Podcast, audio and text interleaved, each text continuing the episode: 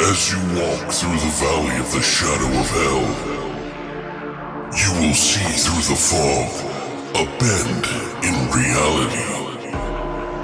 A veil that is beyond your own comprehension.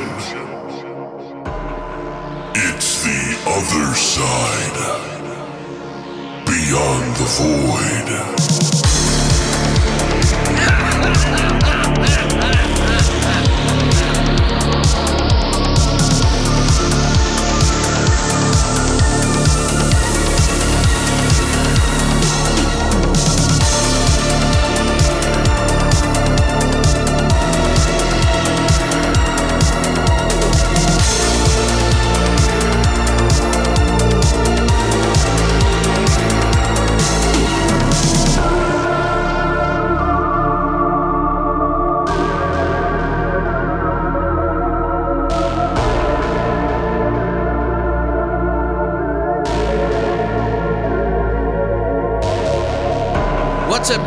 And welcome back to Beyond the Void.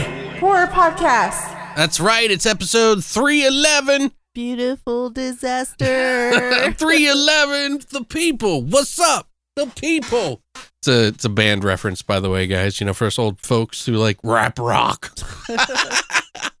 Which I talked about in one of my one of my fucking reviews, I think, on YouTube here Oh, recently. you? Yeah. So if you guys have been following along, you know, I did a few things on YouTube over the break. It has been a long time, and this week we are going to be doing the best movies of 2022. Yes, we're a couple of weeks later than most everybody else who likes to jump the gun and do it in like November 1st. But it's like, dude, there's so many movies that come out like in November and December even still. I was like, no way. right. And I and I like to like at least give as many movies a chance as I possibly can. And boy did I. Mm-hmm. Good God. You know how hard it was to do with my fucking sleep thing that's going on, guys? It was insane. But Christina's back. I'm back. We're glad to have you guys back. Thank you for coming back. And we hope that you share this with everyone you know because this is a big episode. This is a culmination of efforts across an entire year's worth of work. So if you could, please share this with your friends on your timeline, on your Twitter, wherever you can. It really does go a long way to help us out. I would greatly appreciate it. But we hope you had a wonderful New Year celebration, a whole holiday celebration as well. Hope all of that went well for you guys. Would did we have uh, some pretty good times? Sure. sure. I uh, I was forced to work, but then I said I don't think so. So I used PTO. yeah, it's true. She did. Fuck that shit. And then uh, We almost didn't get to celebrate Christmas because everybody, you know, came down with, with the, the, thing that you can't say, or Spotify will But take it- your thing off. But yeah, it ended up working out in the end. yeah. And then uh, you know, New Year's was good. I stayed awake until about one a.m. and then I fell asleep. right. and we watched the fireworks of the neighborhood. Goodness. Yeah. So what was it? Christmas night. So Christmas night. So the day of Christmas, we were moping around and just sitting around. And then I, what did I do? I was like, no. I was like, we're gonna play a fucking game, and we're gonna, or what? What did we do? Uh, Didn't we play a game or something like that? And you yeah, were, we played a card game. yeah, we played like uh, Exploding Kittens, the mature and- edition. yeah. and drank and had some food and man it was a lot of interesting stuff going on the new year celebration wasn't all that great for us but we we enjoy having a new year We- because you yeah. guys We did go see Megan. yeah we saw megan You did a YouTube review of. yeah if you haven't seen that yet you have to check it out there because i ain't gonna tell you shit Right. fuck you guys but no seriously i'm really glad to be back it's been like weeks and weeks and weeks of a lot of work and now i need a break from the break that i took so right. And we thank everyone for being patient and coming back. Yeah, if you are coming back, thank you so much because this shit means the world to me. And also thank you to everybody who sent us gifts Oh for my Christmas God. and stuff like that. Holy shit, dude! we are very blessed. Blessed are Yeah. blessed. La la la. like a lot of people everywhere. Like it was really nice. Uh, Ryan, random viewer, Plemke, Mm-hmm. um, some of our friends here, like you know, our family members. You know, we got some Amazon gift cards from them, and we've just been buying a lot of movies that didn't even get here until recently. So this next haul is going to be huge. by the way. So thank you guys for helping supply our episodes going forward because we have a lot to do. In fact, we already know what we're going to do for our next week's episode, and it involves aliens. An ambulance? Yeah. aliens driving ambulances. Oh, Very specific. Cool.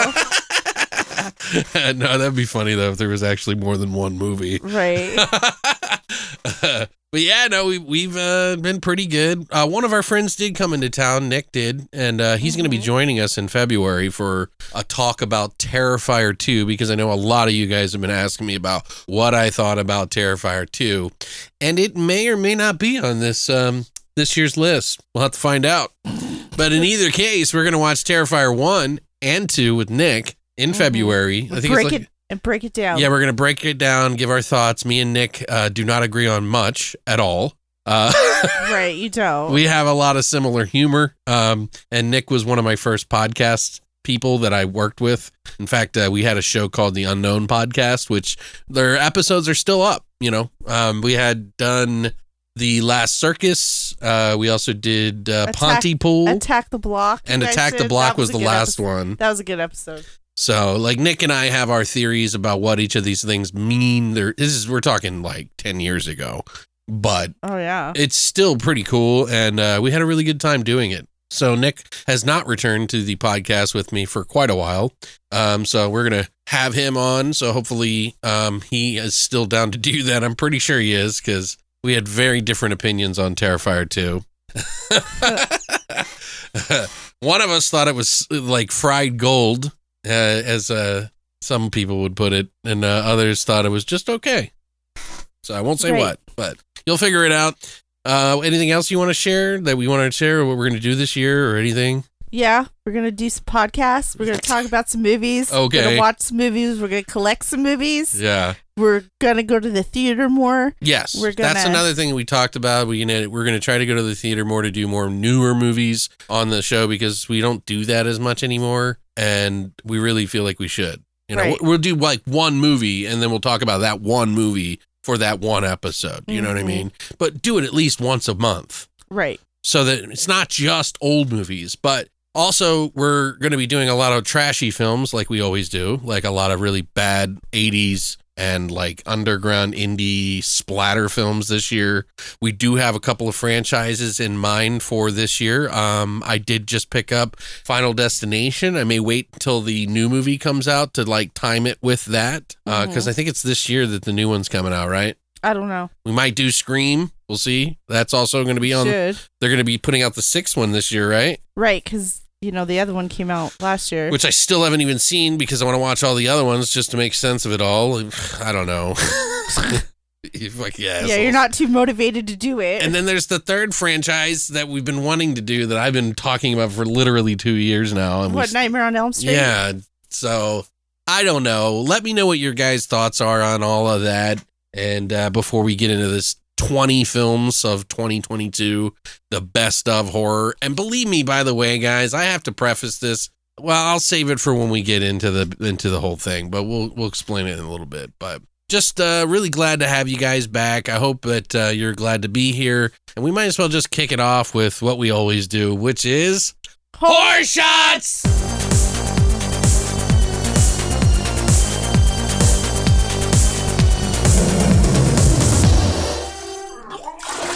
Yeah, we got a horror shot this year. Yeah, no shit. Coming in strong. Yeah, we uh we decided to pick up a, a TikTok favorite, I think. Just Yeah. something different, you know, that we wanted to try. And I don't know if we did it right, so it may not taste good at all, but I'm We'll pretty see. sure you're supposed to use an entire Corona and a little Di Sereno. So like a whole thing of it. I don't know. I I saw people using the bottles of Di Serona. So Di Really? Serona. How do you say it? I don't even know anymore. You got Oh, me well, all fouled up.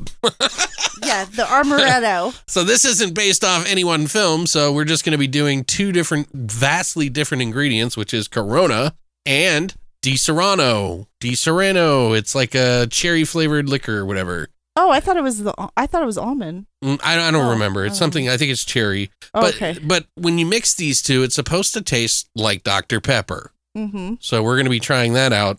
I gotta say, it smells like bottom, like a butthole. So before you taste it, god damn it. I was gonna t- Yes. God damn it, Christina. What?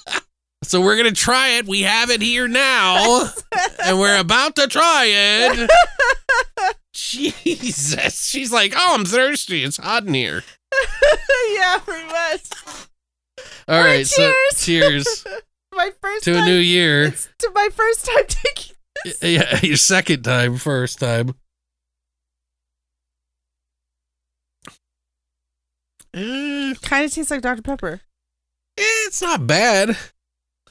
I drank the whole thing, by the way. Whew. Why'd you do that? It's beer. Is it? Did you pour the whole thing in it? No, half. In each? Yeah, half and half. Huh. I wonder if you poured more in, if it would taste a little thicker. I don't know. Here, taste my taste. No, my- no, no, no. I don't like the taste of it that much.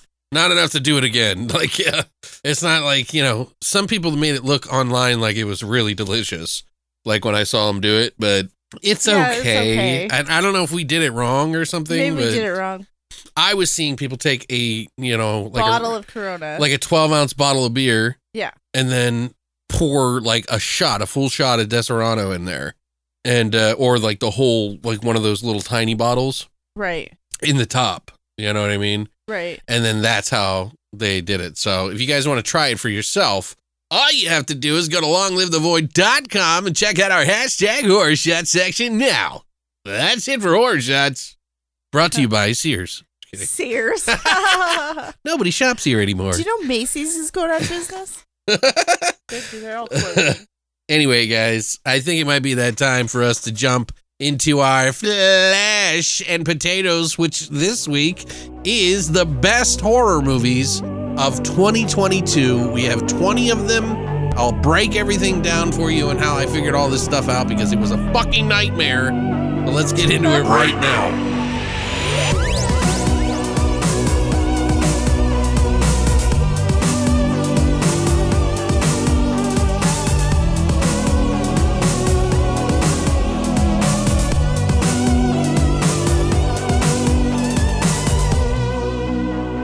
All right, so I'm not going to spend too much time explaining this to some of you motherfuckers, but some of you get real mad. and you take it personally when your favorite film is on, on here and one of these films that I enjoyed. This is a personal list for me. A lot of these movies Just Alex. literally wi- like within the same realm of the same number. They could literally be the same like score because there were so many movies that were close to scoring on this one. We're looking at movies that were about an eight or higher. And typically, uh, you know, I try to pick eights or 8.5s on up. Anything that I thought stood out. Now, some of these are big budget movies and some of these are indie films. So I have a, you know, scoring system that is a little, you know, it, it does its own thing because like indie films, you know, need to be put in here, in my opinion, just as much as the mainstream movies. In fact, more so than mainstream movies because they have ample opportunity to fix mistakes, whereas little films do not. But just understand, this is just my personal list. And if you don't see your movie on this list, remember sixes, sevens, they're still good movies. And I may have watched them and given them a six or seven. They're just not on this list. Okay? Okay. Christina tried to watch most of all of these movies, but she didn't feel comfortable doing A breakdown. A whole like 20 list of movies because she just does not have the time to watch anything outside of what I watch. And even Pretty the much. stuff I watch that's on YouTube, she hasn't even watched yet. But there was shit that that we didn't even watch together, but I still managed to watch. Oh we yeah, haven't like even more been- than half the stuff I've seen, I watch by myself. right. Yeah. I'm busy, bitch. Okay. Yeah, she does. She works at home and she's she's making that paper, you know what I'm saying? she's making daddy work.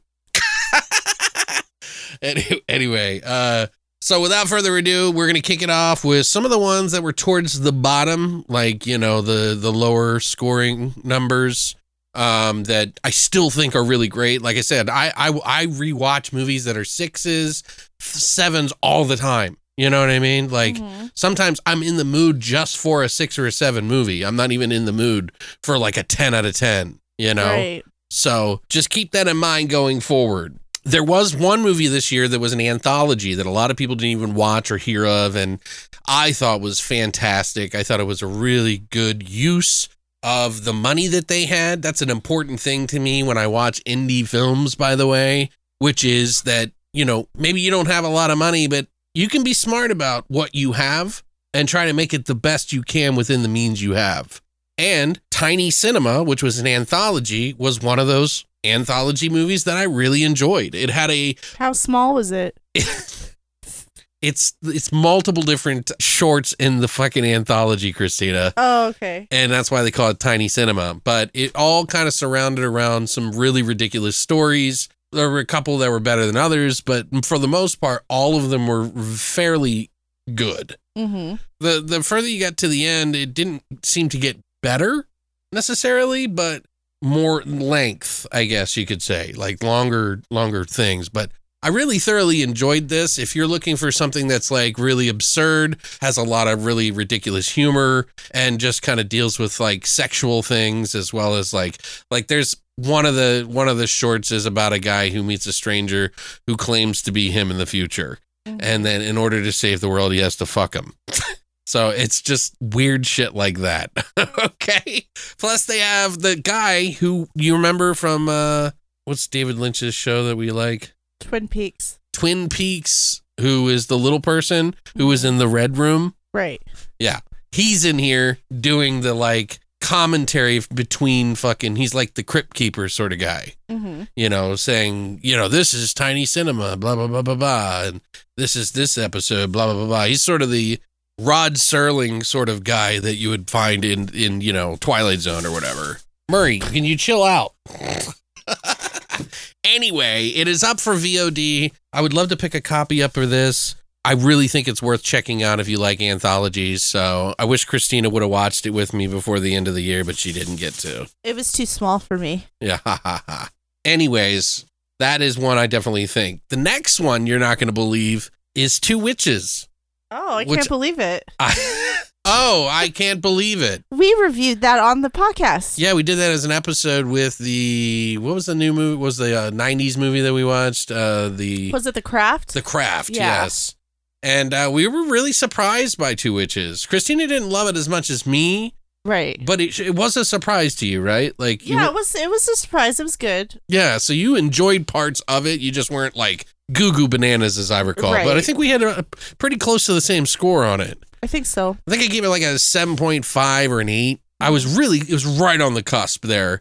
But I really felt like it needed to get uh, a, a good score. Um, I rewatched some of it a little bit and I really enjoyed it and I loved what they did with it. They were kind of going for this sort of old throwback, sort of Italian giallo style, like supernatural giallo, like the Suspiria movies or whatever, but like in a kind of funny way. And it's funny, like just recently after I was just rewatching it and I got like a notification on my phone for someone liking an old Instagram post of that episode. Mm-hmm. And I go to look and it's the director or it's the actual Two Witches page that liked it, but the director runs it. Uh huh. And I was like, hey, you know, really loved your movie. Super glad to see you have it. And they were very, very, very kind and everything and said, thank you. I'm so glad that, you know, I told them, I said, you know, we, we gave you really high marks in the episode. I really talked about it very fondly. And uh, they actually went and listened and then shared the episode and everything on their social media. And they were cracking up about it. So um, thank you guys. Very excellent Two Witches movie. It's like two different stories that kind of tie into each other. This is like over the top witches. So, like, when you see witch movies, they kind of do subtle things, you know? Mm-hmm. This is like balls to the wall. I'm going to make you fucking strip your flesh off and then turn into a pile of mush in my hand kind of witch movie, Mm-hmm. which is awesome. Okay. And it's nothing like I've anything I've ever seen. And I, I really highly stand behind this one. I think you guys will really like it. If you haven't seen it, I think Arrow put it out on their um, discs. You can rent it for like a dollar, I think, still on online. So just give it a shot, see what you think. I think you'll at least give it a seven. Mm-hmm. Like honestly, like I, I feel like It's pe- worth a shot. it's definitely worth watching, and uh, I, I'm glad to have it on the list here for this year. The next one that I want to talk about, a lot of people really loved, and I gotta say, it is refreshing and new and a different take. But I didn't love it as much as everybody else. Uh huh. Everybody was going goo goo bananas on this one because this was like one of the last movies of the year. Uh huh. It was in the theaters and then it came out on VOD like right before the end of the year. Mm-hmm. And so I was able to catch it and I figured, well, you know, it fits. Okay. And that's the menu. oh, I didn't get to watch that yet. Yeah. God damn it. This has Anya Taylor Joy in it, who did The Witch. Uh, she's been in a multitude of different wonderful films, like Edgar Wright's movie that he did about the girl going to that flat where she goes back in time and like takes over that girl's personality or whatever. Mm-hmm. And she's really, you know, living that woman's life. Mhm. Do you know what I'm talking about? What was it yeah, called? Yeah, I just can't think of the name. anyway, she's in this movie, and like uh, John Leguizamo and a bunch of other very familiar faces that you will see. It's actually a pretty fucking unique, good movie, uh, and it even has sort of a message to it, which I won't spoil. But let's Good. just Don't just say spoil. that the movie is better that you know nothing about it, other than it's a chef who has this wonderful, very expensive menu that people pay like fifteen hundred dollars a plate to go see. Jesus Christ. Yeah. And it's like, you know, like foamy sea moss, Is you it full of eggs? all kinds of stuff. But you start to find out that there's a lot of things going on. There's more at play here. And uh, things start to become more unhinged as one of the guests is not supposed to be there. And it's sort of unraveling itself as it goes on. And it gets pretty absurd by the end of the movie, which is pretty delightful. The performances in this are fantastic. And Anya Taylor Joy is just fantastic as always. She's like the biggest starlet of On movies uh, today. Right. When they say starlet, she's probably one of the youngest, but she's Right. kicking ass, man. She knows how to pick these movies, and they really are. She was so good in the Queen's Gambit yeah. too. I don't think this is even her best movie, but I think the the Edgar Wright movie might be her best. Right. But she's good in this one. Right. I just didn't think it was the most amazing thing, but it's still up there in quality, and I'll definitely watch it again. Although the jig is sort of up after you watch it one time kind of movie. So I think the performances in here were great. I like the messaging of it, even though it's a little absurd. But this year's been pretty absurd, you know, for Mhm. movies. Let's Totally. face it. Like like a lot of the biggest movies this year have been very different and weird and kind of schlocky. You notice that? Yeah, totally. Like, like we're moving into like a part of the 80s again that was like kind of silly I'm okay with that. and people liked it kind of silly or maybe the 90s and then we had it silly, you know, but it's just Right. very serious acting and they're going in weird crazy writing directions. So, um good movie though. But there was another movie and this will be like what, 7 8 no, 17, yeah. That was about food. and it was one of the earlier films that was out on Hulu. It was directed by Mimi Cave and it stars Daisy Edgar Jones and Sebastian Stan, who plays the American uh, Captain America's brother. What's it called? It's called uh, Fresh. Oh, okay. So it follows this girl who meets this alluring sort of like playboy kind of guy at a grocery store and she's had a lot of frustration with like apps and taking a chance on these like losers all the time. The movie literally starts off with her on like a terrible date Right. and he gives her his number and you know it's very like non-aggressive you know what i mean which allures her makes her lured into his world and he invites her over for a wonderful date and that turns into a very fucked up situation a captive situation where he's feeding her things that you would not want to eat as a human being Right. and it gets worse and worse and worse but it's a dark sort of satirical kind of like the menu look Mhm. um, but it goes in a different direction and i thought for a condensed movie that was a way smaller budget it did more with the movie than the menu did for me personally Mhm. i love anna, anya taylor joy but i just liked the fresh movie just a little bit more There was a really cool scene in the menu that I really loved that shocked me. But after that, I was kind of like, oh, that was kind of like okay, Oh, okay. you know. But Fresh just keeps going. Right. and it's kind of got a typical Murray, but it gets worse, and then you know, then it's like I don't know. There's just a really funny kind of comedic, dark, and somewhat serious movie at the same time, Mhm. which seems to be kind of like the going trend for movies lately. Is putting all these different like genres into one genre film. You know what I mean? We're getting a lot of really, like I said, a lot of really weird mainstream movies that are trying to mimic sort of the indie style. Do you notice that? Yeah, I guess. I mean, look at Malignant. Look at Megan. Right. Look at Barbarian. Look at, you know, all these movies that have been coming out that people have been talking like goo goo bananas over. And it's just, they're kind of taking the piss out of people while still playing it serious kind of way. hmm So I really liked this one. I thought it was a pretty decent one. If you have Hulu subscription, you can watch it there. There has been a lot of horror movies on Hulu this year. Yeah, there has been. So kudos to Hulu for picking it up where Netflix is completely fucking failing. I think they had one movie this year that I really enjoyed, which was Day Shift, and it's kind of like a so bad it's good action film. That's it, huh? Yeah, it was a vampire film that had some of the coolest, most over the top fucking fight scenes because it's directed by a stuntman, just like John Oh. Wick, Okay. but it's so over the top and so graphic that it's so fun. Mhm. It almost made my top 20. Mhm. So another one if you want to check that one out, little bonus. Um, but yeah, Fresh is a really funny movie that I don't want to spoil for you. It goes in dark places, darker than you'll ever expect, and it is still funny and kind of like, man, it makes you feel dirty and kind of good at the same time. It's really weird. So it's kind of a harrowing tale.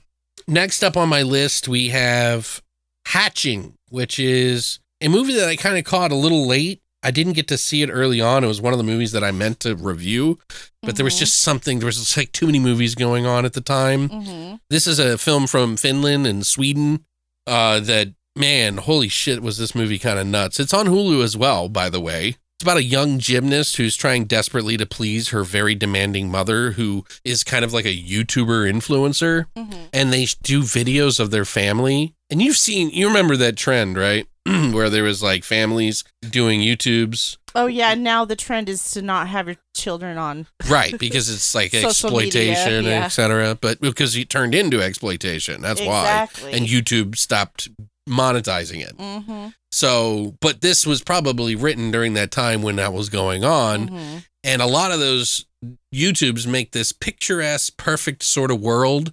And this is like how this mom makes everything look perfect in this world. And she's so hard on her little daughter and her kids while you start to realize that the world that they are living is not so perfect and it's all a front. And she's really a fucked up human being. And this kid has to sort of like, you know, Maneuver through that. yeah, she like something really, really fucked up happens in the beginning of the movie. I don't want to spoil it. Mhm. It does involve animals, so if you're not into that, Oh. uh, but it does really kind of like set the tone, kind of like John Wick and the puppy did. Mhm. It gives the movie purpose, and Oh, I see. you know what I mean. It's like Mhm. not just obligatory. Basically, an animal she finds an egg of the same animal, Mhm. and this animal uh, starts to hatch, and it's like a mutant. and sh- this little girl tries to befriend it because she's scared of it but really it's just sort of like a how would i explain it like a metaphor for like how you feel and how her mother's making her feel Mhm. and it's like a, a mirror of her in some way and this is really well done man like it is so like i was really into this movie it's not going to be for everybody i know that it's one of those kind of artsy fartsy movies, but there's a lot of things that happen in it and these different moments that kind of make you feel angry or, you know, disgusted or freaked out. And this this mutant thing kind of comes to life and starts, you know, killing people and shit like that. And it Mhm. gets like worse and worse and worse and worse. So I really liked it. I think I think you will really like it if you like creature feature movies Uh-huh. and like kids being involved in that in some really weird, dark, fucked up way because it's kind of psychological. It's part metaphor and part creature feature. Oh, okay. So it's like the three of those combined. Plus, it's, you know, there is subtitles, but I urge you to check it out because I really think it's good. So my number 15 is a Shudder film, which Shudder is always going to don these fucking lists all all the time. Right. I see people in the Shudder Shudder group on Facebook that are like, "Oh man, Shudder's like really got to step it up, you know, like they need to put on some What?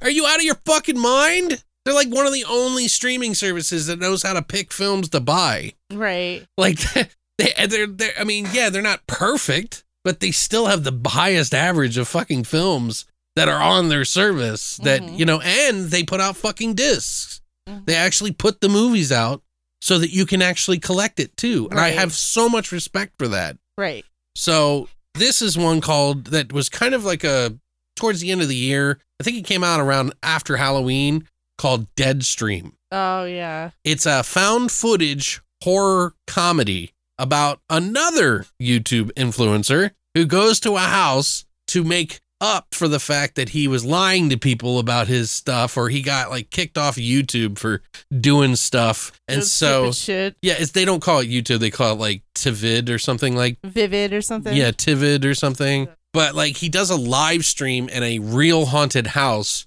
and shit starts to go really bad. And this kid, this guy who's naturally supposed to be kind of annoying because that's the sort of stereotype that influencers have. I, I hope to think that I'm not that annoying. but he does a really good job at playing this character Mhm. who is part charming and stupid and kind of, you know, annoying at the same time, you know Mhm. and he goes to this place and things start getting really out of control like creatures and gore and like all kinds of stuff mayhem start happening on the screen as a live stream cast and he's got cameras everywhere so they like really do a good job of taking a very small budget film Mhm. and making it seem really big you saw this one right yes, I did. what'd you think of it, It was okay. It was funny. You didn't like it that much though No, it was really it kind of dragged in the In the beginning? and I just I couldn't really get into it. But it was funny. It had its moments. The guy did annoy me. The so- guy, the guy who's in it, who plays Sean, uh, he actually is Joseph Winter. He's the director and the writer. He and Vanessa Winter, which I think is either his wife or his sister. I, I, I don't know. Relative, maybe. I would assume it's his wife. But they both make these movies. They actually did the segment at the end of VHS 99 this year, Mhm. which was the best one of the VHS. one when they went to hell. yeah, Yeah, I don't, don't spoil it for everybody, but yeah, some of the same characters go to hell, and this girl is in it that just like stole the movie, stole the short. She's just Mhm. hilarious. She's also in Deadstream. Um, I just thought it was super creative, and it's it's a huge example of how you could make a found footage or you know live footage, whatever you want to call it, film, and still do good and like and like be able to make a, a coherent, funny, creative horror movie that is just fun to watch. Mhm. And it really, really kind of just charmed the hell out of me this time. So Mhm. I was really happy to see it. I'm looking forward to seeing more as I know they're going to have more money right. and they know how to squeeze a dollar. Hmm Like they really do. Like I think they're going to do a lot of really fun things. hmm I wonder if they're going to step outside of the found footage kind of world, Oh, and just do live regular- footage. Yeah. But I mean, it's a good medium for some people, you know, Oh yeah, totally. because it excuses a lot of certain, you know, things. hmm But um, yeah, I really liked it. It's on Shudder if you want to check it out. Really looking forward to seeing what Joseph Winter and Vanessa Winter have next, and I can't wait to see what Melanie Stone does next as well because she's just fucking fantastic. Yeah. Number fourteen is a Shudder original. Again. Yes, which is the movie Glorious. Which oh, I didn't see that one. yeah, this one was one of my favorites. Um, it's the only Lovecraftian one that I really, really, really liked this year. Um, I, there was a couple of other ones. There was like another movie called The Passenger, which I really liked, but it just kind of fell short of this one Mhm. for me. Uh, even though they do a lot in that movie, uh, and the characters are really great. I highly recommend that one if you do get a chance to see that. It's called The Passenger. Uh, I think it was a can't I think it was a Spanish film or an Argentinian film. But Glorious is definitely not. It is directed by Rebekah McKendry, who has done a short in All the Creatures Were Stirring, which we didn't mind. Uh, she also did Tales of Halloween, a short, but she really kind of knocked it out of the park with this one. She has uh, essentially, it's about a guy who is going through what seems to be a breakup with this girl, and he's on the road traveling for some reason. You don't know why. He's going through all these emotions, and he stops at a rest stop and kind of loses his shit, gets drunk, and wakes up, and he's like burned all his things, and he's kind of like confused as to what's going on. He goes into the bathroom stall and pukes his brains out, and some guy who's in the adjacent stall next to him Oh, okay. I've seen this. in a glory hole, by the way, which is why it's called glorious, uh, is on the other side, and that person is playing a god in the H.P. Lovecraft universe. That's right. and the voice of the character, this god, is J.K. Simmons, who plays the god. And it sort of is this comedic, dark satire like thing about this guy's life and why he's in there and he's got to like do all these things and like people come in and out and it's really fucking creative and I fucking loved this. that shit was weird. It was great. This is the weird. perfect idea to come up with. It's a high profile concept on a low budget hmm and they were able to make it work. Right. And J.K. Simmons is the fucking cherry on the top, man. If you guys don't know who J.K. Simmons is, he does those commercials for we know a thing or two about a thing or two. oh, okay. Thank you. You know those commercials, but he's been in everything. Juno, he was in. Remember I he said was I the dad. his yeah. voice is so distinguished. distinct. Yeah.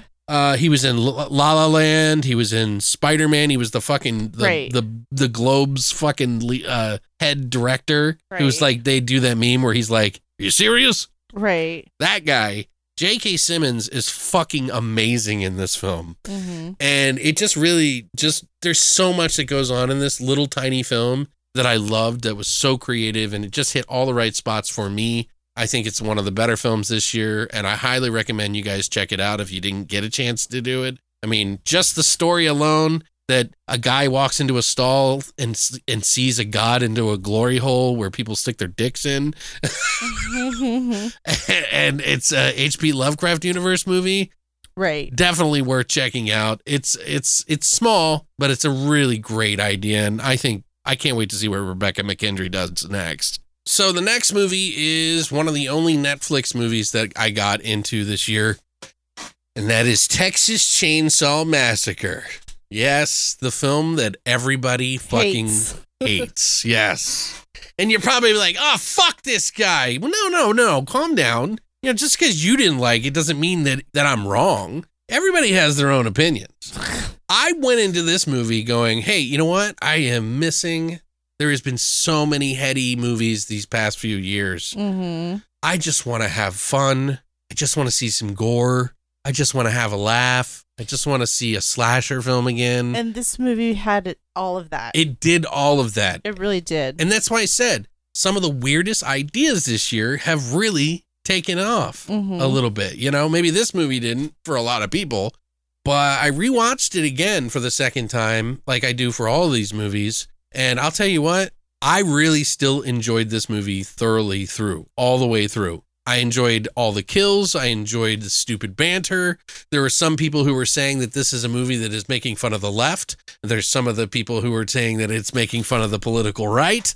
It's making fun of everyone in my book, and it seems very anti woke, in my opinion, as well. Mhm. Which it's so funny because I had friends on both sides yelling at me for liking it. Mhm. And I was like, you know what? I don't know. I just, I really liked it. Sorry. Is it serious? No. no. But it's really fucking entertaining. I thought it was too. I thought it was good. I popped it on kind of like expecting this one to be lower on the list than it was, but I don't know. It's pretty much up there with a lot of stuff. Mhm. You know, a second watch actually didn't lower it at all. I was actually right on the money. I was like, maybe I scored a little too high. Mhm. No, I, I think it's right where it belongs. Right. Right. So, um, But I mean, you can understand why people don't like it. Like I can Sure. understand it's a little heavy, like with the the woke shit. can but I explain does, something about that? And for those of you who've seen it, and maybe I'm not going to spoil anything here, but there's a couple of things that happen in the movie that you probably saw in the trailer. Right. One, we saw one of the characters come back from the first movie who was in the trailer, Right. right? The blonde haired girl that got away. Right. She's the one that got away. Exactly. So she needs to do her revenge. They make a joke about Laurie Strode and Halloween franchise's new trilogy in this movie. Which is exactly why they put they did that. Yes, it's all a effort to kind of relate to the times. Like when you make a horror movie, some people can go the route of just trying to make it any old decade. And others want to kind of make it relevant for today to make a sort of Leatherface versus modern times movie. And that's all they were thinking. Is everybody like a woke person? No. Right. Are kids always going to be on a bus saying, You're going to get canceled, bro? No. But it's just part of the times. It's like a Mhm. stamp. It doesn't have to be taken seriously. And I didn't take it seriously and I loved it. So Mhm. I think that I think a lot of people missed the boat on this one and I took do it too. way too seriously and got way too offended. Calm the fuck down. Bo Burnham, who did the fucking the, the fucking Leatherface in this, who was in Low Life as the bad guy Right. It was great. by Ryan Prows. Holy fuck. I wrote Ryan immediately after I watched that movie and I was like, damn, your boy did really good Hmm. on Leatherface. He's like, I know, right? I'm so fucking happy for him. and I was like, dude, he's like, I, I would be, I, I think he's like my second favorite oh, Leatherface. Leatherface. Mhm. Like, he was really fucking good, dude. Mhm. No talking, no trying to be anything more than just this, you know, slow, Killer. slow Slasher. killed, slow kid who, yeah. There's some stuff that doesn't logically meet up, but there, it's a fucking That's okay. yeah. It doesn't have to be exact. Right. I don't know. Anyway, you're not wrong if you didn't like it, but I just want you to know, please understand everybody has their own opinion. I really enjoyed it. I hope they put it out on Blu-ray or DVD or I mean 4K, really Mm-hmm. because I would love to add it to my collection. It'd be it's one of the good ones in the franchise, if you ask me. Mm-hmm. You know, they don't have that many that are that great in the franchise. So, Right. up next is one that really shot up the ranks, and it's because I couldn't get it out of my head, and I gave it a seven point five at the start of the when I first we we first reviewed it. Remember, Mm-hmm. we watched Men, Oh yeah, yeah. and like we both went into it thinking oh god it's going to be one of those movies where they're trying to piss everybody off who doesn't like woke stuff right Right. and just the title alone we were like oh god people are going to tear this movie apart Mm-hmm. but it ended up not being anything about the fucking subject matter that we thought it was right. it ended up being some folklore from fucking ireland or something you know from like olden times And it was focusing on her trauma. right and it was really fucking surreal Yeah, it was good. extremely surreal. I was like, what the fuck is happening? Why is there a nude dude just wandering around in this one part? Yeah, yeah. There was the towards the end there. I won't spoil anything. Was kind of like, holy shit, dude. Everybody, I don't want to spoil it because it's like, you know, there's not a lot to the story necessarily, but essentially a girl goes out into the uh countryside of Ireland Because her husband committed suicide. Right. And, you know, you find out later on, like, why that is. But, and by the way, this is, of course, directed by Alex Garland, who, as you know, has done quite a few movies like Ex Machina, Annihilation. 28 Days Later, he was a writer for and uh, done really well for himself over the past however many years. This is a movie that a lot of people really didn't like. And I kind of can see why because it's not your typical type of movie. It's not like a like straightforward, you know, kind of film, right? Right. Right. what did you think about it? Oh, I thought it was good. I liked it. I liked it. It was eerie. I liked how everyone kind of has their own interpretation about what was going on. Sure. I, you know, I, I, I like that. Oh, I Like, 100% agree. think- Oh, like I said though, like I said, I think when we reviewed it, I think people are are they're taking it's a little deeper. Like people are taking it a little bit more seriously than it really is. It's like not, you know what I mean? I think it's just creative as hell. And it's like creepy and eerie. And he kind of mixes all these different styles in there with this like folklore. It's almost kind of like a Midsommar movie in a way.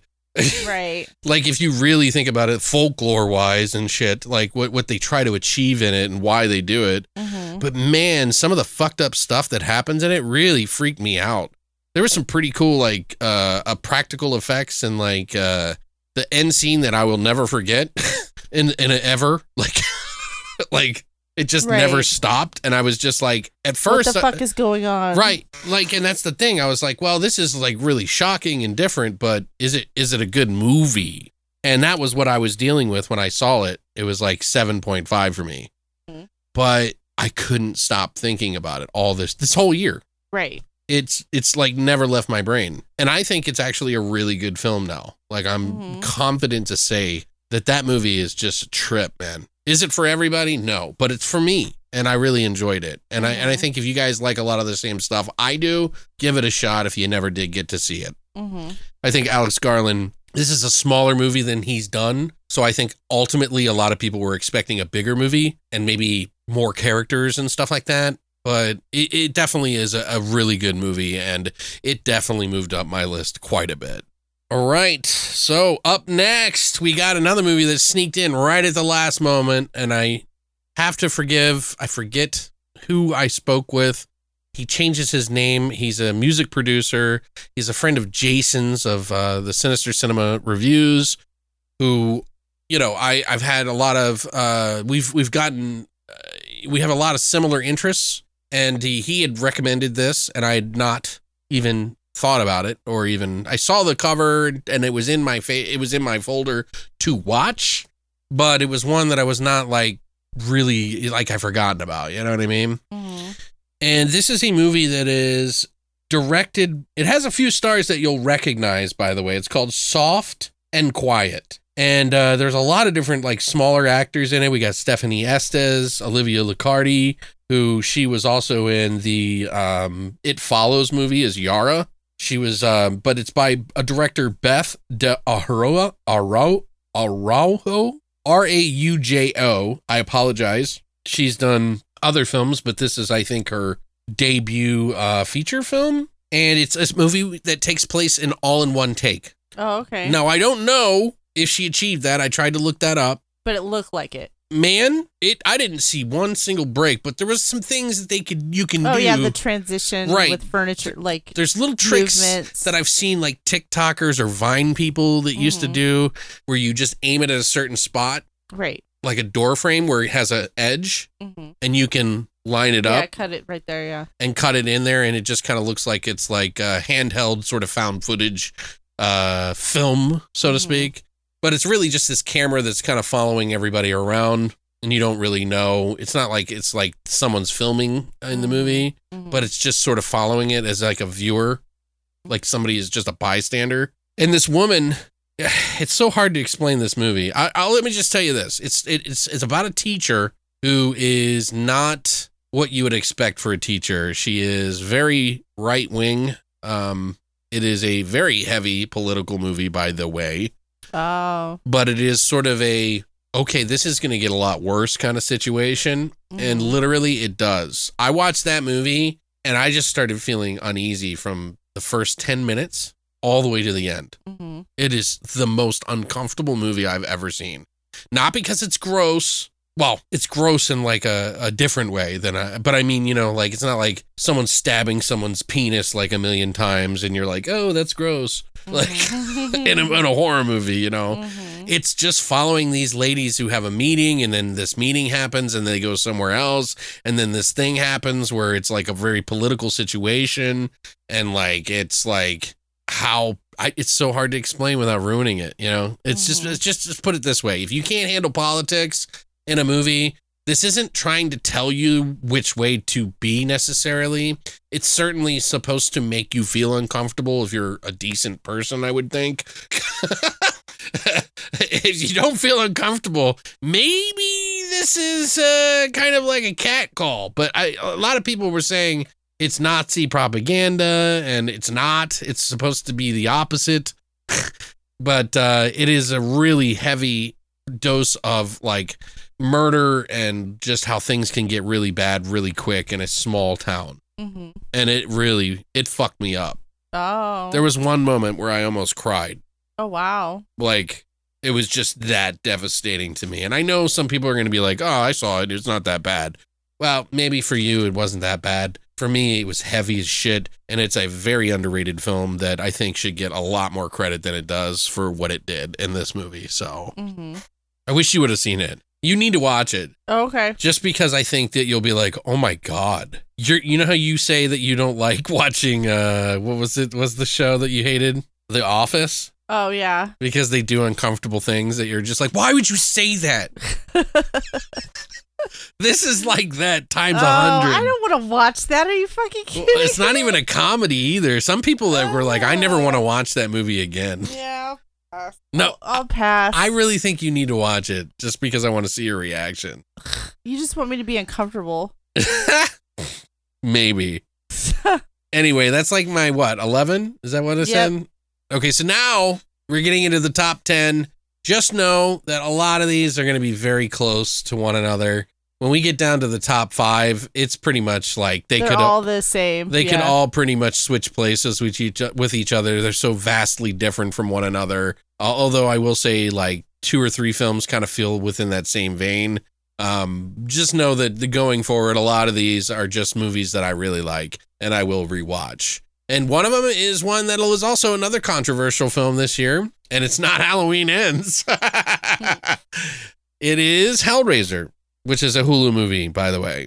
I really, I like that. I really liked it. I watched it again this second time hmm and I caught a lot more this time about the story than I did the first time. hmm Like I really paid attention to what they were saying a lot of times because this is a movie that was, you know, they gave it to a new director to to try to like do something really different with it. They Mhm. put in new practical effects, new characters, new pinhead, new everything. So yeah, it's going to be a little different and that's going to ruffle a few feathers, rightfully so. You like what you like, you can't change it. I understand right, that. Right. No problem with it. A lot of people didn't think it was as good as it was, but I really liked it. David Bruckner did it, who I've been following since he did The Signal hmm and I love him. He's a Yep. great director. He has been doing nothing but fucking knocking shit out of the park lately. This is a definitely a different step in a direction for him. Mm-hmm. I think, you know, doing Hellraiser seems a little outside of his scope. Like he's mainstreamy feeling, but he does kind of more unique films than that. And uh, this one, I feel like, you know, had a lot of different people writing on it. So that might also be why it doesn't feel exactly like a film of his hmm but he still shot it really well. Uh, we had like writers like Ben Collins, Luke P- Piotrowski, David Goyer's on it, and obviously it's based on Clive Barker's vision. Um, it stars a girl who is a junkie who is kind of hanging out with a junkie boyfriend who's like kind of like bad for her. She's in recovery, living with her brother and his husband and they are trying to get her on the right track and she sort of finds the box and um hellraiser begins again and this one is a much i would say it's got a little bit more laws and rules applied to the film than i think some people it might have aired out its personal mystery a little bit too much for some people Uh, you know what i mean yeah, that makes sense. because they really get into the specifics of like every trans like configuration of the box, what each of them mean, like how the Cenobites get turned into what. Like if you listen, you go back and rewatch this again. There's a like a lot they're telling you that you just I did not hear the first time I saw it. Right. So I really, I really liked it the second watch again. I think it Mhm. was really cool. I do wish it was a little bit more graphic, but overall, I think it's a good direction, a surprise. Uh, I would like to see more from this version hmm and move forward with it. Could it be fucked up? Very easily. But I didn't think it is anywhere near as bad. I thought it was one of the better movies this year. hmm And uh, some people didn't, and that's totally fine. You know, we all have our personal opinions, and I do not mind either way hmm except when it comes to Halloween ends. Fuck all of you. No, I'm just kidding. I'm not gonna get into that here, guys. so, but yeah, that was like my number ten, and you know, it, like I said, some of these could be lower or higher. You know, it's it was really tough for me, and I really just didn't. Nothing stood out as like my number one film this year. Like I just really enjoyed a lot of films this year in general. hmm Up next, we have Mad God, which, you know, could Oh. fulfill any of these spots. Like I said, I was blown away by this movie. Is it a movie? How long was that? Oh, I think it was like two hours almost. yeah, I, Yeah. I, I I didn't watch it, but I remember. You it's know, like an hour and 49 minutes, I think. Oh, I somewhere. guess that's not that bad. I can't remember because I, hmm And it's all stop motion. yeah, it's a stop motion animation. Phil Tippett, who is known for doing a lot of stuff, including Star Wars and uh, many different claymation sort of stuff. He also has his own studio which does CGI and shit like that as well. So you know they had to they had to evolve just like everybody else did. Mhm. But this was like a pet project that he had in his back pocket for 30 years. He made a five minute video that turned into, you know, footage that he stuck in the vault, and some of his workers were going through the vault to see what they could use or come up with ideas. And they came across this piece of uh, footage and they were like, what is this? And they watched it and they were like, is this from like Serbia or something? Like, what, what is this, Phil? And he was like, oh, yeah, that's Mad God. It was uh, something I was working on, you know, and this is like 17 years ago, by the way. Oh, okay. 17 to 20. Oh, when the workers found it. Right. And they were like, what are you doing with this? And he's like, nothing. I couldn't afford to do it. I couldn't, I, there's just no way I could have gotten it done. And it, it was the scene with this monkey in this like laboratory and shit, like that's in the film. So the his, staff kept bugging and pestering him over it. And then 16 years ago, they started working on it nonstop. And then they created it to today while doing all their other And projects. and what do you think of it? I loved it. Yeah. I think it's a, it's a, it's like a 2001 Space Odyssey type movie Okay. where you don't just watch it, you experience it. You know what I mean? Like it's not like a like a movie that you can just pop on at any old time and just watch. It's like something that you watch for the sake of enjoying art. Mhm. Do you know what I mean? Like you enjoy the experience of it. There's a lot of messaging in it. Um, you know, Phil Tippett obviously has some pretty dark thoughts in his Uh-oh. head about God and just like in general about how we worship things and how we are hypocrites and how religion is hypocr- hypocrisy and like all of this stuff. It's like if there really is a God, well, he's fucked up kind of thing. You know what I mean? That kind of view. And man, the creature work and all of the stuff, all the little nods towards other films like Ray, Harry, uh, uh, Ray Harryhausen. Is that what am I? The one that did like you know, Clash of the Titans and stuff like that with the creature work and oh, the the claymation. old stuff. Yeah. And like all those claymations that I used to watch when I was a kid, you know, like growing Rudolph up. Rudolph the Red-Nosed Reindeer. no, I didn't do that. That's Rankin Bass. Jesus Christ. Well, it was stop motion. Fuck yeah, you. I, I mean, I get it, but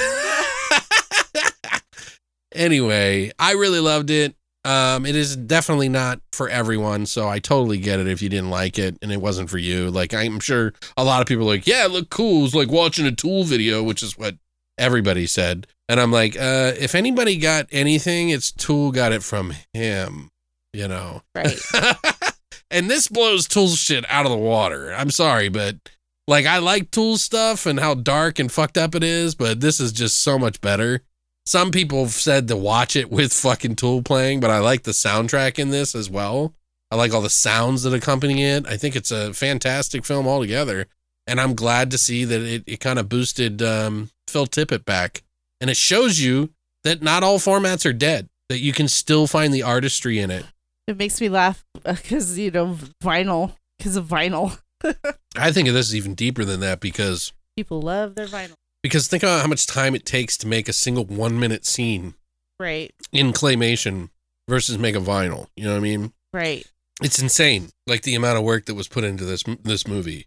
And they didn't even stop. They went an hour and 45, 49 minutes or whatever. So it's like insane. But yeah, very metaphysical sort of look at God and hypocritical look at everything. So up next, what is this? Eight? Eight. This is Prey, which you watched with me this year.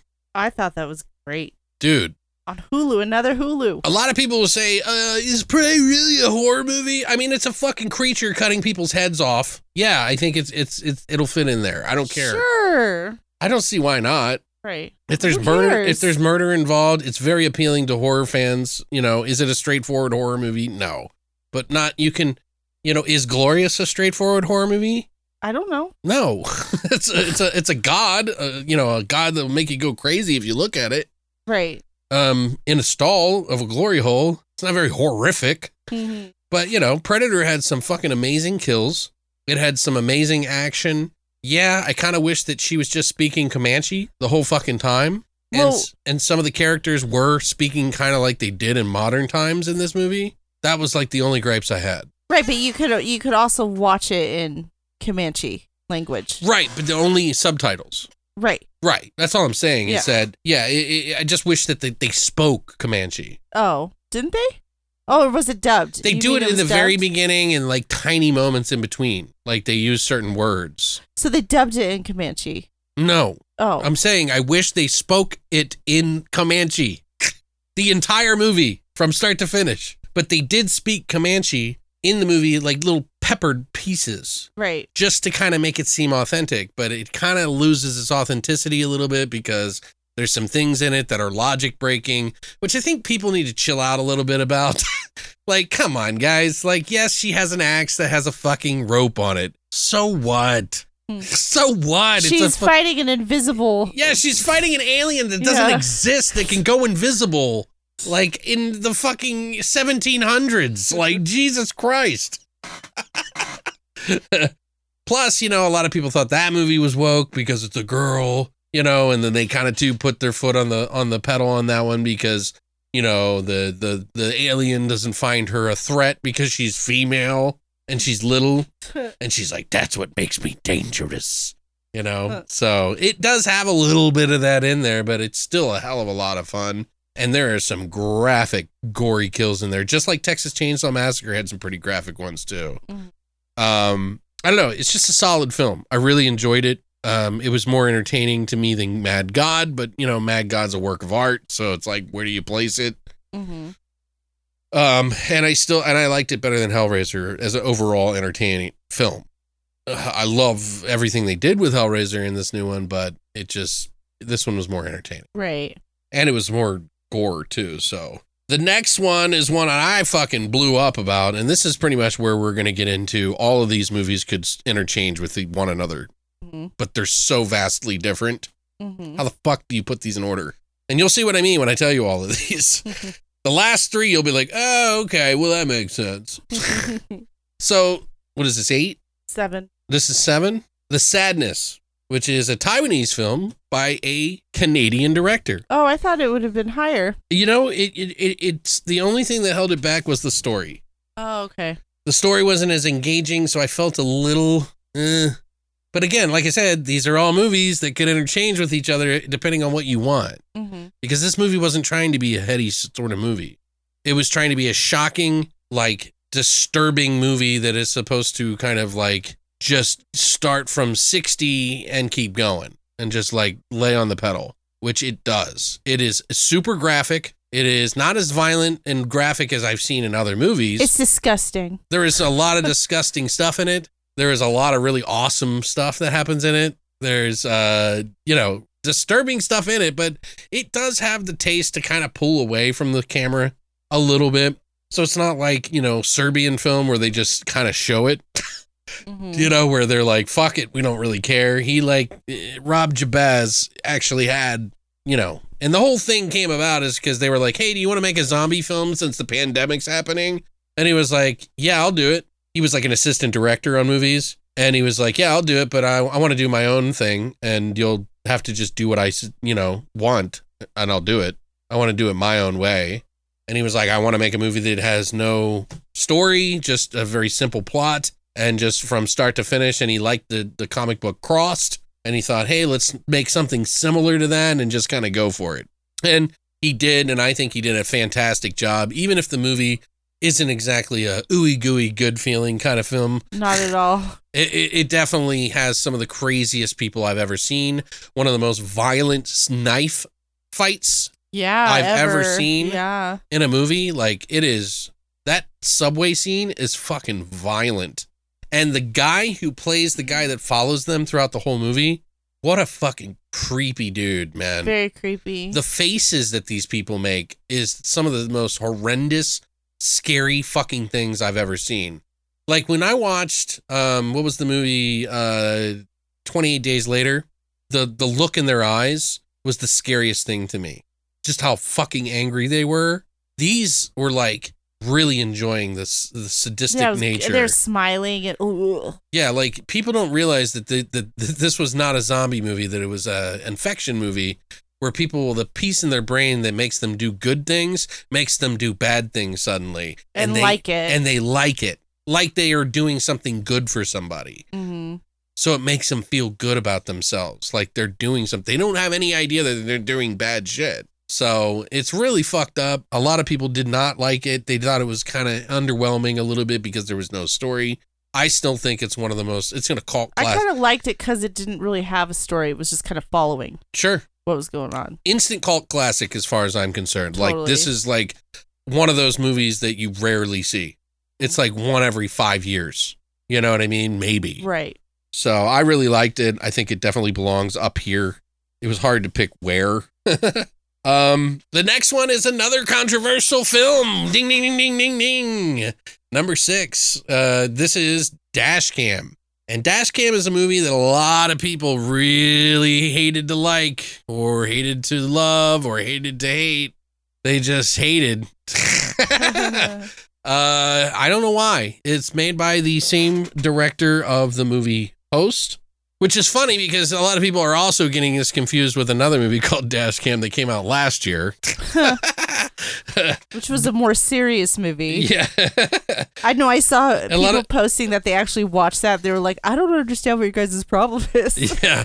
But this is the movie that Rob Savage directed, who also did the movie Host.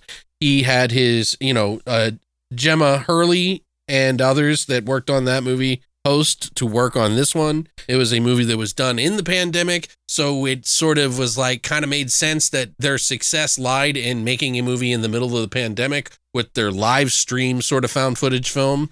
So they decided to make another live stream horror movie. And it involved a girl who drove around and did rap in her car and somehow gets wound was up a in white right winger. who, who yeah, who is an anti-vaxxer. Yeah. And in their minds, they're thinking, you know, this is kind of funny, you know, like they, they weren't like, oh, we're going to have to, let's put her in here so that we can make people not take vaccines, guys. Like that's, that's not what they were thinking, guys. I know that a lot of you feel that way, that if, if they put her in there, they're sort of platforming her and giving her that speaking role. They didn't at all. They didn't do it for that reason at all. And I think it's, it's super underrated because of this whole fucking thing. And it really upsets me because it's like I was very I was very vocal about the whole vax and anti-vax stuff and uh, you know, trying to to be a, a good person or, you know, do the right thing. And I was scared of vax and all this other shit too. But, you know, I don't think that's what they were doing here. At the end of the day, I looked at this as a movie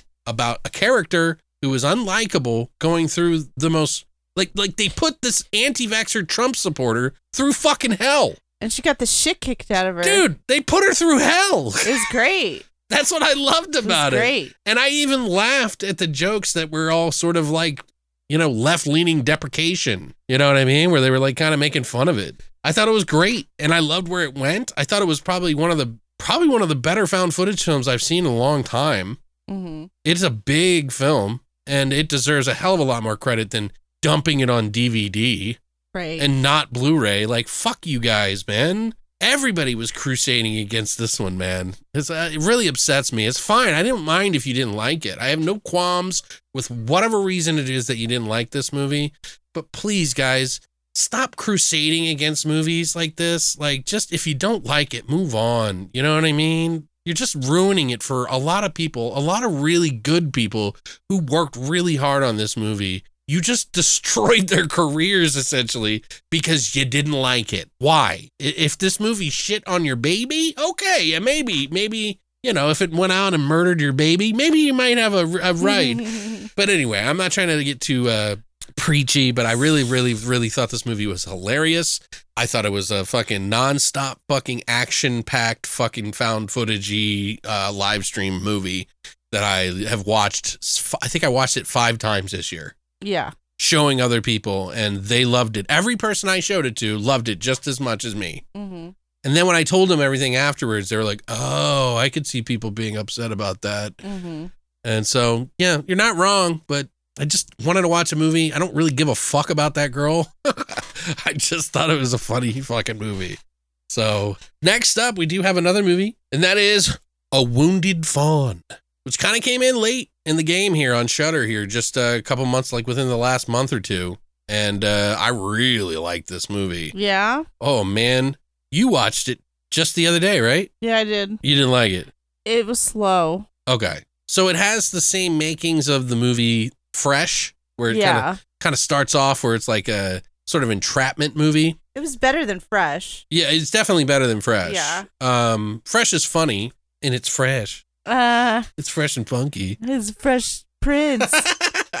uh, but no, uh, a wounded fawn is about this guy who like basically kidnaps this girl and bad things happen and uh, it sort of gets out of control and things kind of spin on its axis and kind of fly back in that guy's face and uh, you don't really know what's going on. but I, I did you like the visuals and stuff? oh, I that's what made the movie for me. yeah, yeah, that was good. It has a tone that is very akin to Italian or Spanish Giallo style fucking supernatural or just Giallos in general. Uh, the way that they shot it, the way that the music went, the everything that went with it was done in such a way that if this movie were to be put back in those days, people would have loved it. You know what I mean? Because the craze of Giallo and you know in the late seventies and well the seventies and the you know, 60s, 70s and everything like that. It had that while still being a modern movie and doing some surrealistic shit that's just like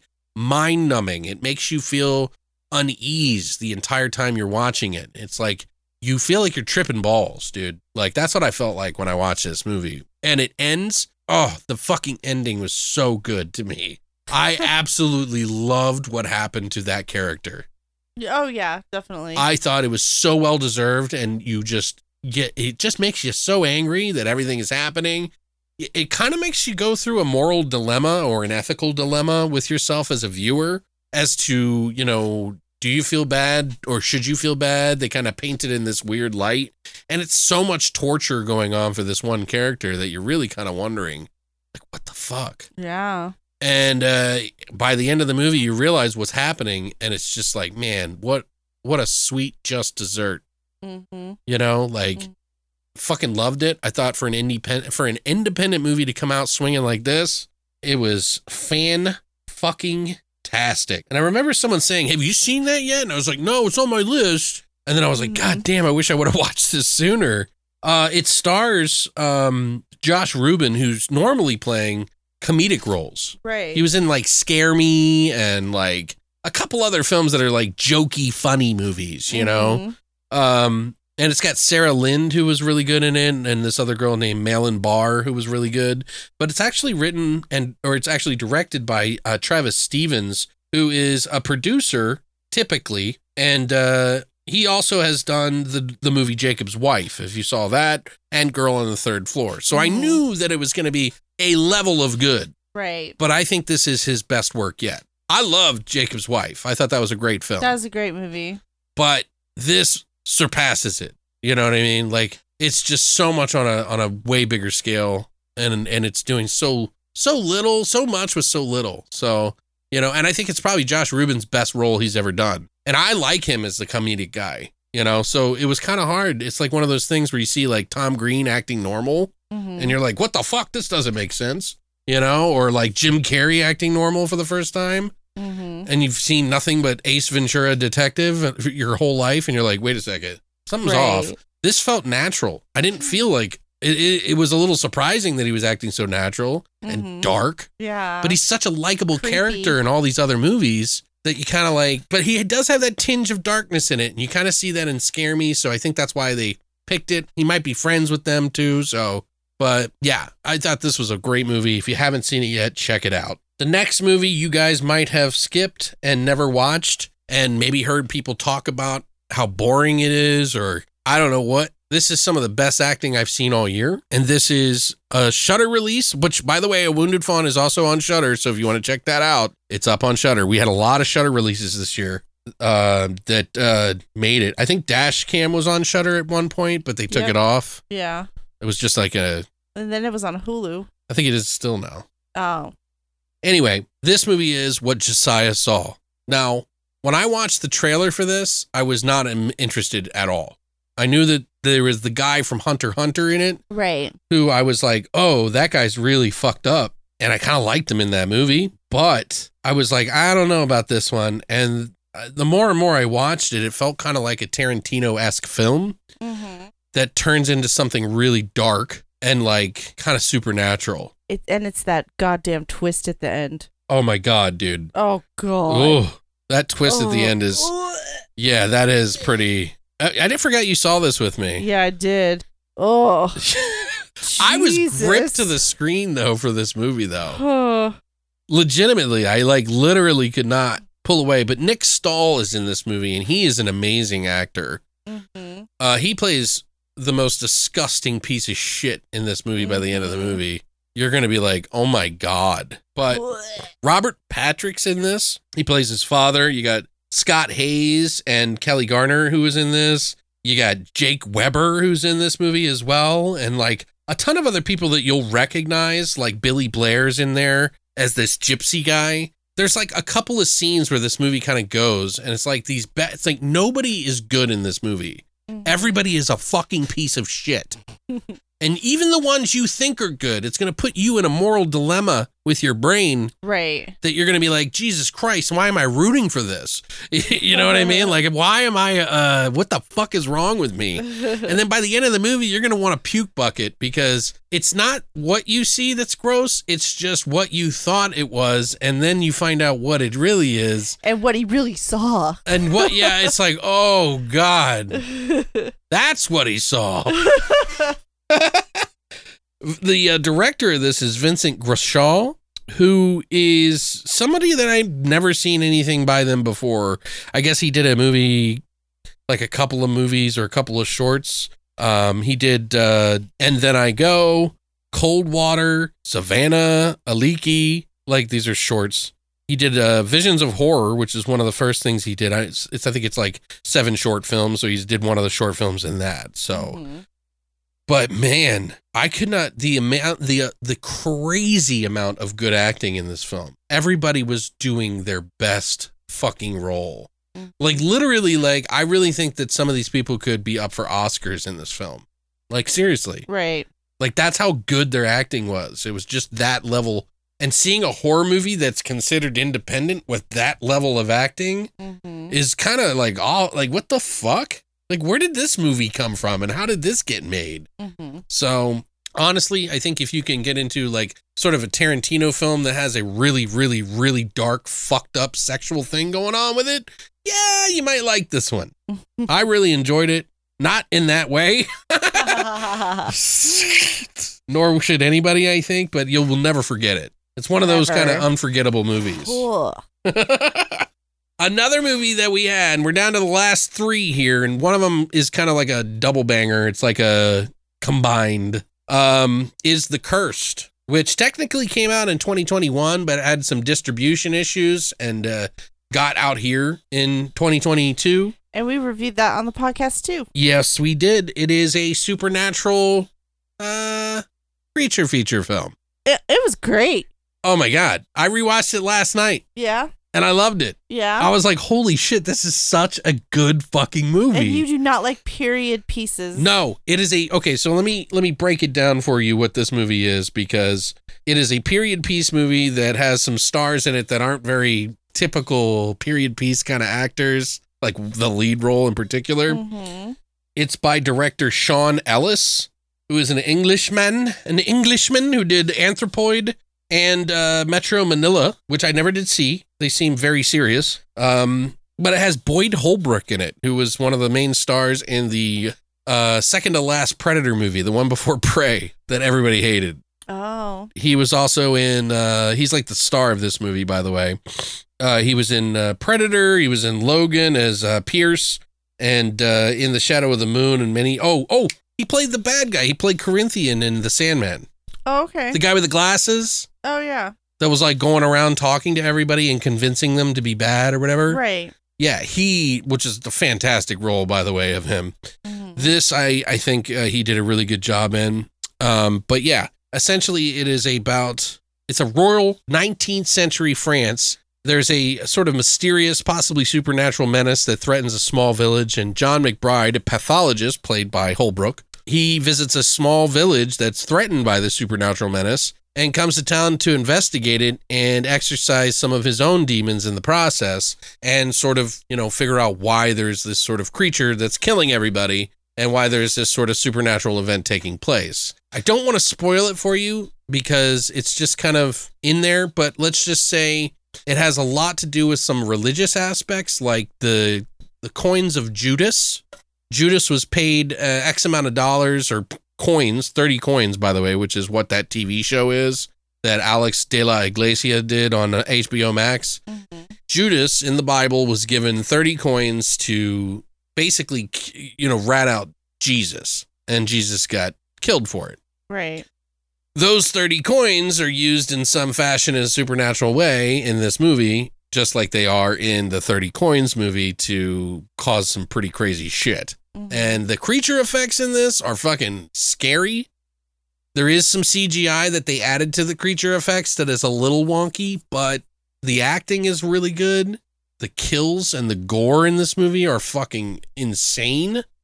It is a dark period piece, and I don't even like period pieces, and this thing just fucking is in. I was so into this movie from start to finish again. Mhm. Like it is highly entertaining. So if you're not into that kind of stuff, give it a chance. I highly recommend it.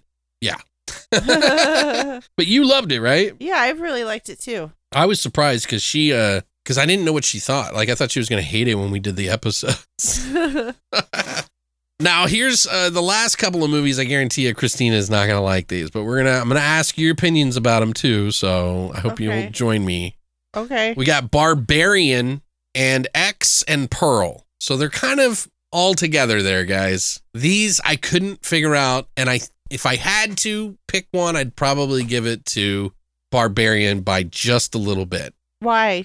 I think it's just weirder and more crazy, like more a my speed. Yeah, I can see that. It gets into it about the same time the other movie X does. I didn't like Pearl as much as I liked X. Where I didn't like X as much as I liked Pearl. Exactly. So, but all of these, I'll just say, you know, if uh, we'll just put Barbarian at number one. So, surprise for me. I mean, but really, honestly, X and Pearl, which I think kind of belong together this year since they both came out this year. Um, I, I, I treat it as like one movie. It's See, like, I don't. I, they're so different though. yeah, no, no, no. I'm not saying that they don't.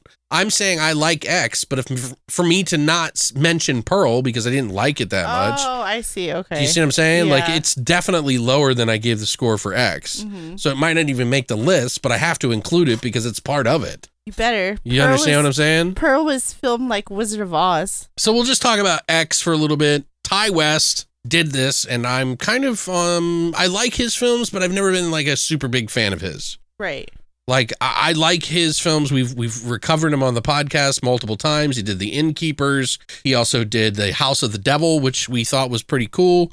He's really good at kind of nailing that sort of era thing. Yeah. And in X, he does that sort of 70s thing with like a crew of porn stars who are traveling to make a the next big hit of a porn film that is a story-based porn film, unlike today's porn films, which are just straight up fucking. Uh, they actually cared about the story back in those days. And so this is kind of like them going to a farm and uh, trying to shoot their last, their the biggest hit and you know it's got a tarantino-esque kind of vibe to it in the beginning of the movie and it does take a little while to get going you know? It's about an hour before things really kick off. Right. but they go to this farm to rent this farm like side house off to the side and there's an old couple that live at the main house and one of the kids or and one of the uh, old couple is kind of creepy and kind of wandering around wondering what's going on and soon you find out that one of them is kind of murderous and like things start to go bad Mm-hmm. um, it's a very straightforward concept of a movie. It's not really heavily story driven, and it almost feels like two different movies in one movie. Yeah, Like, almost. X yeah. does, but I really enjoyed a lot of the gore and a lot of the humor and a lot of the fucking deaths and just the really weird creepiness. Mia Goth does a good job in this film. She's not, she does a way better job in Pearl. Right. Like she could probably win an award But didn't she for do, her monologue in Pearl. Do you remember? Right. Yeah, I'm a star. Uh, but didn't she do both the characters in X? Yes. But Yeah. I don't want to explain that for everybody. You'll figure it out. Oh. She plays two characters in the movie. Yeah. For those of you who haven't seen it, I just have to be fair about it. Oh, I know. but I thought she did a really great job. I liked a lot of the characters in it. Um, I thought I thought it was a good film. I thought it was a solid film. It was very different than trying to be this heady movie where it's like super deep and you got this twist and all this other shit. Like I said, this year's been just weird, bizarre movies that are somehow becoming really popular. Mm-hmm. And Pearl and X are those types of movies that are just kind of straightforward, weird, but somehow schlocky and fun and like combining all these different elements that normally people are like, oh, that's not really good acting, but they Mhm. like it. Mhm. And I really liked this one. I liked it more than Pearl, like I said. Pearl is probably for most people the better film, but for me, I really liked X more. Mm-hmm. So, Makes sense. but yeah, I include Pearl because I did enjoy it. I just didn't think it was an 8.5 or a 9 Mm-hmm. you know whereas x i thought it was that's more my speed because i'm more into the brutality and uh, a little bit more of the awkward weirdness whereas like you look at pearl and pearl is kind of like a broadway movie that is you know with a little bit of gore and craziness and has a really fantastic performance in it but it's just not for me Makes sense. do you know what i mean like Mhm. I feel like you can give a movie props without taking away so many points and saying it's not, you know, just because you it's not for you doesn't mean it's not a good movie. Right. But the top two or three points is always for personal preference. You know what I mean? Mhm. So, but yeah, ultimately, Barbarian, I think, is my favorite movie this year. That's kind of up in the air for me as well, because a lot of these films, I really just admire a lot of things about it.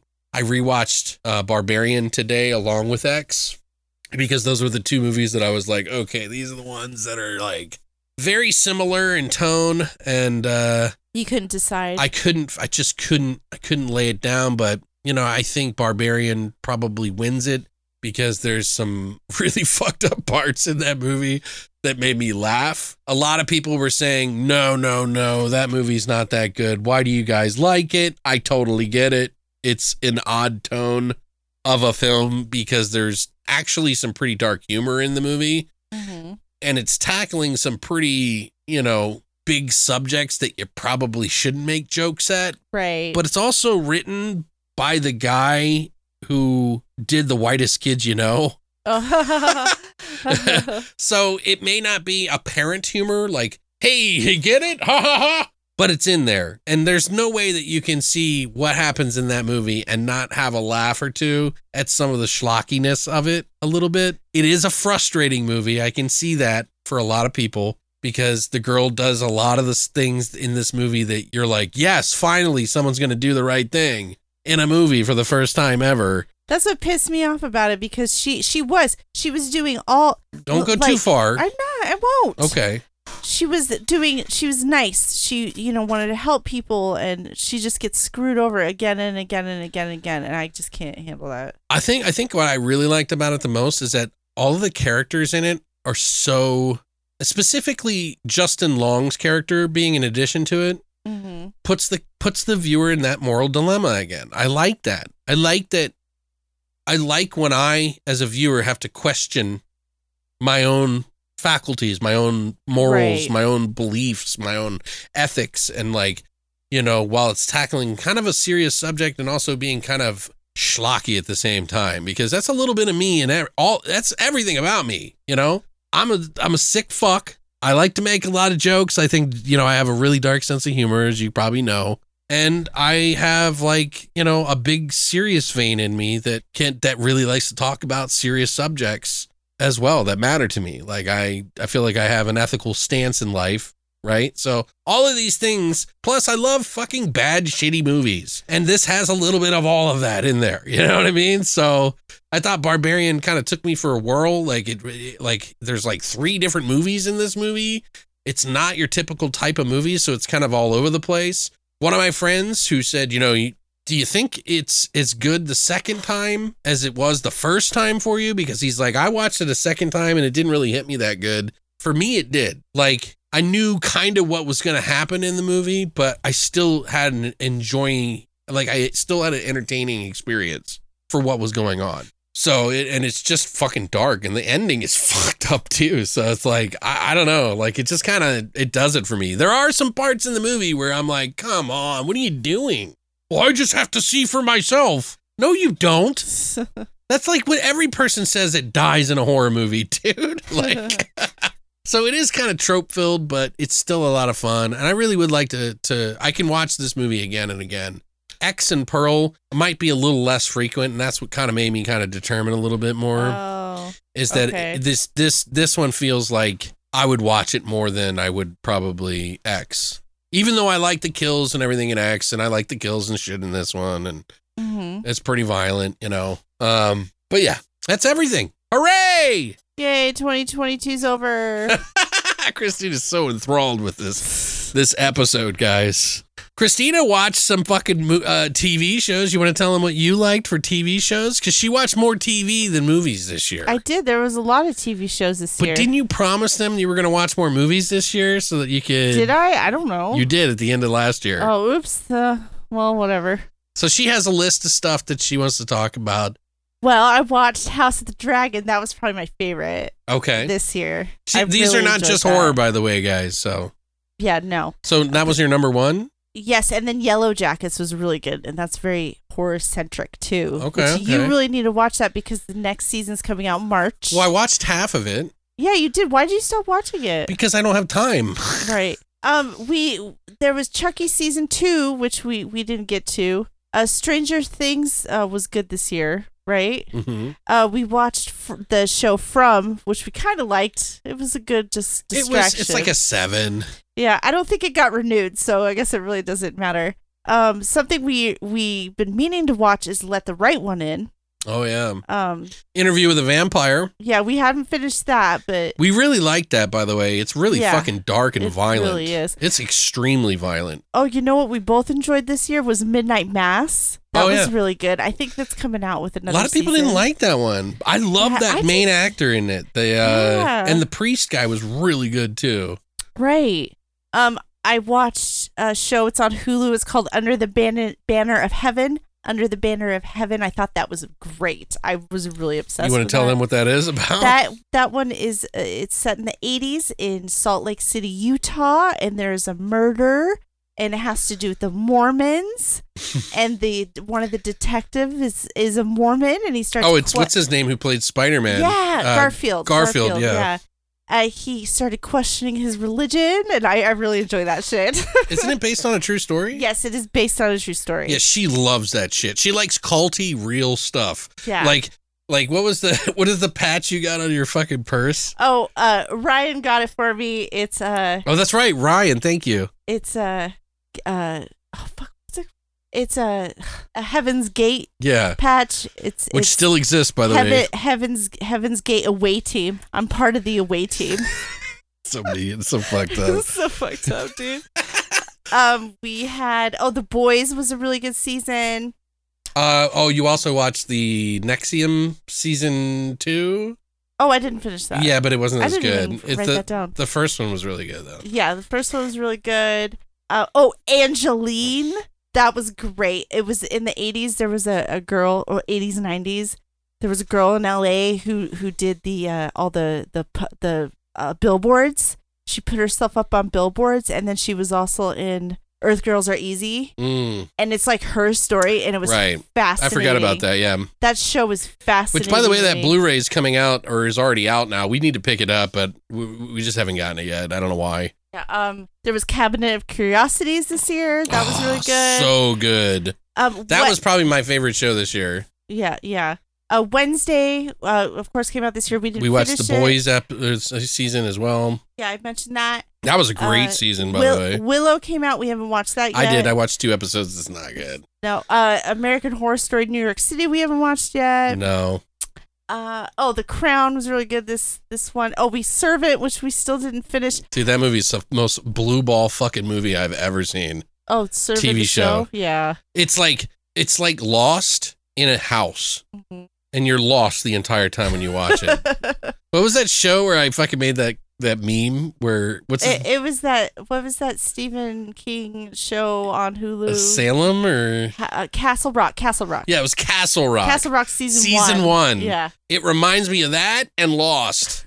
oh my god, that's so frustrating, dude. You you know what was frustrating this year was the season of What We Do in the Shadows. I just could not get into Yeah, it. It was not it- funny to me. The thing is, is that what we do in the shadows is trying to throw too much shit at you at once, Mhm. and it's it's it's it's um it's doing the the common mistake of everything we can think of is funny instead of like picking the best things. They need Right. to they need to kill their darlings a little more and make it not so in your face like it is. Mhm. Like the subtle things are what's funny about what we do in the shadows. And it's a it's progressively getting to the point where it's just absurdity, Mhm. which is fine. I mean, I can watch it. It's just I don't love it. Mhm. We had the final season of Ozark, which is really good. Oh my god. That wasn't my favorite season, but it was a good ending. yeah, it was a good ending. And then Moon Knight, you enjoyed Moon Knight. Right. lot. It got weird towards the end though. I didn't like the ending. hmm But uh, we got um, The Last of Us comes out this week, Yeah. so that's exciting. The. 15th, so it'll be out here by the time you guys hear this episode. So, Mhm. oh, man, I might just do a whole like what I thought of the first season. Hmm And would you want to do that with me? Maybe I don't know. You think you can watch it? Maybe Are they gonna have all the episodes up No. right away? Oh, it's It- one it's of gonna be one once a week thing. Ugh, Um, I fucking hate that. uh, Crystal Lake will be coming out on A24 for Peacock this year. That's right. Don't have a date yet though. Chucky And- got season three. Yep, Chucky has a season three coming to Syfy. Also, Welcome to Derry comes out on HBO Max. That's We have oh, all the spin-offs for The Walking Dead are coming out. We got Daryl Dixon. Are they though? Because AMC was like talking about fucking closing up shop, no, they it's been confirmed that Daryl Dixon is going to be coming out the end of the year. which we, by the way, we started. I needed a breather, by the way, guys, because I was watching so many movies a day that I was like getting kind of like angered. so I started to watch uh the uh I started Walking wa- Dead. The Walking Dead again. yeah the the season where we stopped watching, so we just kind of picked up started. I watched five again. straight episodes. I was so excited to watch something new. Yeah, yeah, I was like, oh god. New but familiar. Right, yeah, yeah. Mhm. Something I could just kind of slide into an easy boy and drink a beer and watch. You know what I mean? Uh, just one last thing. There's a on the 26th of January on Paramount Plus. There's a show coming out called Wolf Pack. Okay. That's supposed to be about wolves, and Sarah Michelle Gellar's in it. really. So we'll see what that. Uh, I wonder Yeah, is it it? It's probably gonna be. It's probably they're probably probably gonna be in that weird Buffy tone. Yeah, Uh, it's like gonna be like a CW show. It's on dude, Paramount I'm Plus. sorry, but like I just I was never a Buffy fan. Um, I understand. I, I, I was a I was I was I understand people who like it. I'm not trying to put you down. It just was too canned for me. It Did- was. It wasn't our. It wasn't for us. But I do remember you liking the Teen Wolf show. I did like the Teen Wolf show. Yeah, I thought that was think all it's right. gonna be more like that. Serious. Yeah. I liked the movie Buffy the Vampire Slayer movie. That made more sense to me humor wise. Oh well, that made more sense to me humor wise. You know. right. Well, that's completely different than the show. What are you looking forward to? I'm looking forward to Yellow Jackets season two because Elijah Wood's going to be in What it. What about Yellowstone? Us finishing up Old Man or Yellowstone? We didn't even watch Yellowstone. But everybody's been talking about it. We never got to see it. well, I want to finish up Interview the Vampire, and I want to start Mayfair Witches. Oh, that just hit AMC. Shudder. Oh yeah, it's on The first season, so did Chucky, by the way. So if you guys haven't caught Chucky season one, all which of that's on haven't. Shudder. Yeah, we need to go. That. We did like Chucky. That was that was pretty good. Yeah. Uh, they I know they're selling the season two and one on Blu-ray right now. But one of my most anticip what are your most anticipated movies that's coming out this year? I don't have any. You know mine. Uh, Dead Rise, Evil Dead Rise. Yeah. Yeah. I saw the trailer. We saw the trailer when we went to see M3GAN, and I was so excited. I was like Which a is little. I was like a little kid, man. Yeah. That'll always get me every time. You know what I mean? I really, really hope that they don't fuck this one The up. trailer in the theater was way better than watching it at home. it gave you better tone. Yeah, it totally. You know, like a, a more bigger perspective of how it's going to feel, and I don't think it's just going to be you know in one apartment. You know what I mean? I think it's going to like you know go through the whole building. I think they're really intentionally kind of like trying to make it seem smaller than it is so that when you watch it, it's like feels it's bigger. I hope. Because if that's the scale of the movie, it's probably not going to do so well. I agree. Yeah. Yeah. Because it kind of looks like it could be small. And I think people really want like an all out fucking crazy Evil Dead movie We'll that see. like goes wild. Whatever. I don't want to. I don't want to put any expectations on it. I just want to go see it. Yeah, I wonder what this year's going to be like. Like, are we going to like have that thread of like M3GAN movies where we, you know, where we're getting these weird barbarian slash X slash like all these like movies that are just like weird. Like the menu's a really quirky fucking movie. You know what I mean? Like, but it's mainstream. That's it's Mhm. just kind of bizarre to me a little bit. You know, most of these movies they they they try to go for like. Remember we were on that like sort of too many heady movies where it's like too serious all the time. And then this year was a little bit more kind of wilder, right? Like it was unexpected, right? I guess. I don't know. There was a lot of films that were heady, but I think we're kind of I think we're kind of transitioning out of that a little bit. Like it may be just a little overwhelming because it seems like every like two out of three movies is going to be one of those like metaphorical sort of like you know really have to sit down and think and i think it's wearing down on me a little bit and i kind of just want to see some straightforward horror you know and like Mhm. stuff like evil dead you know more than i do those movies i love those kind of deep meaning movies but when you watch a hundred of them in a year they start to kind of blend together Right. and you just don't i don't know you does that make sense I guess. you don't like slow burns. You call them slow burns, but I I call them like I don't know art house films or whatever, which I like. I don't hate them or anything, but anyway, guys, I would love to hear your favorites list. If any of ours hit your list, if you agree with me on some of the points that I had for some of the movies, if there's any shows that you should uh, that we should fucking follow, maybe we'll do like uh, like we did for fucking uh, Lovecraft Country, like we did, because that seemed to do pretty well for us on YouTube or whatever. Maybe we should do that with like the fucking The Last of Us or something like that. I don't know, you know, but really appreciate you guys' support this year. Thank you guys so much. If you donated to the podcast or helped out in any way by sharing it, like this episode, to your friends, I really appreciate it. Thank you so much for being a part of what I am extremely passionate about. It, it is really you guys that just keep me coming back to do it. So I thank you so much for just listening and just, you know, being a friend and just fucking being here and enjoying what we do because it's what I want to do is just find new movies to talk about with you guys. So Christina, thanks for a great year. I Thank think you. I think this is one of our better years that we've had. Maybe not in numbers, but I think it's uh I think it- it's been a good year. So thank you. Thank you. Thank you for making it work. Thanks for putting up with me, in other words, Christina. but yeah, guys, we got a whole new year for you. We're going to try some new things, get some new guests on. So be on the lookout for that. If you have any ideas for us, you know how to reach us. But other than that, thank you so much. And as always, Long live the void.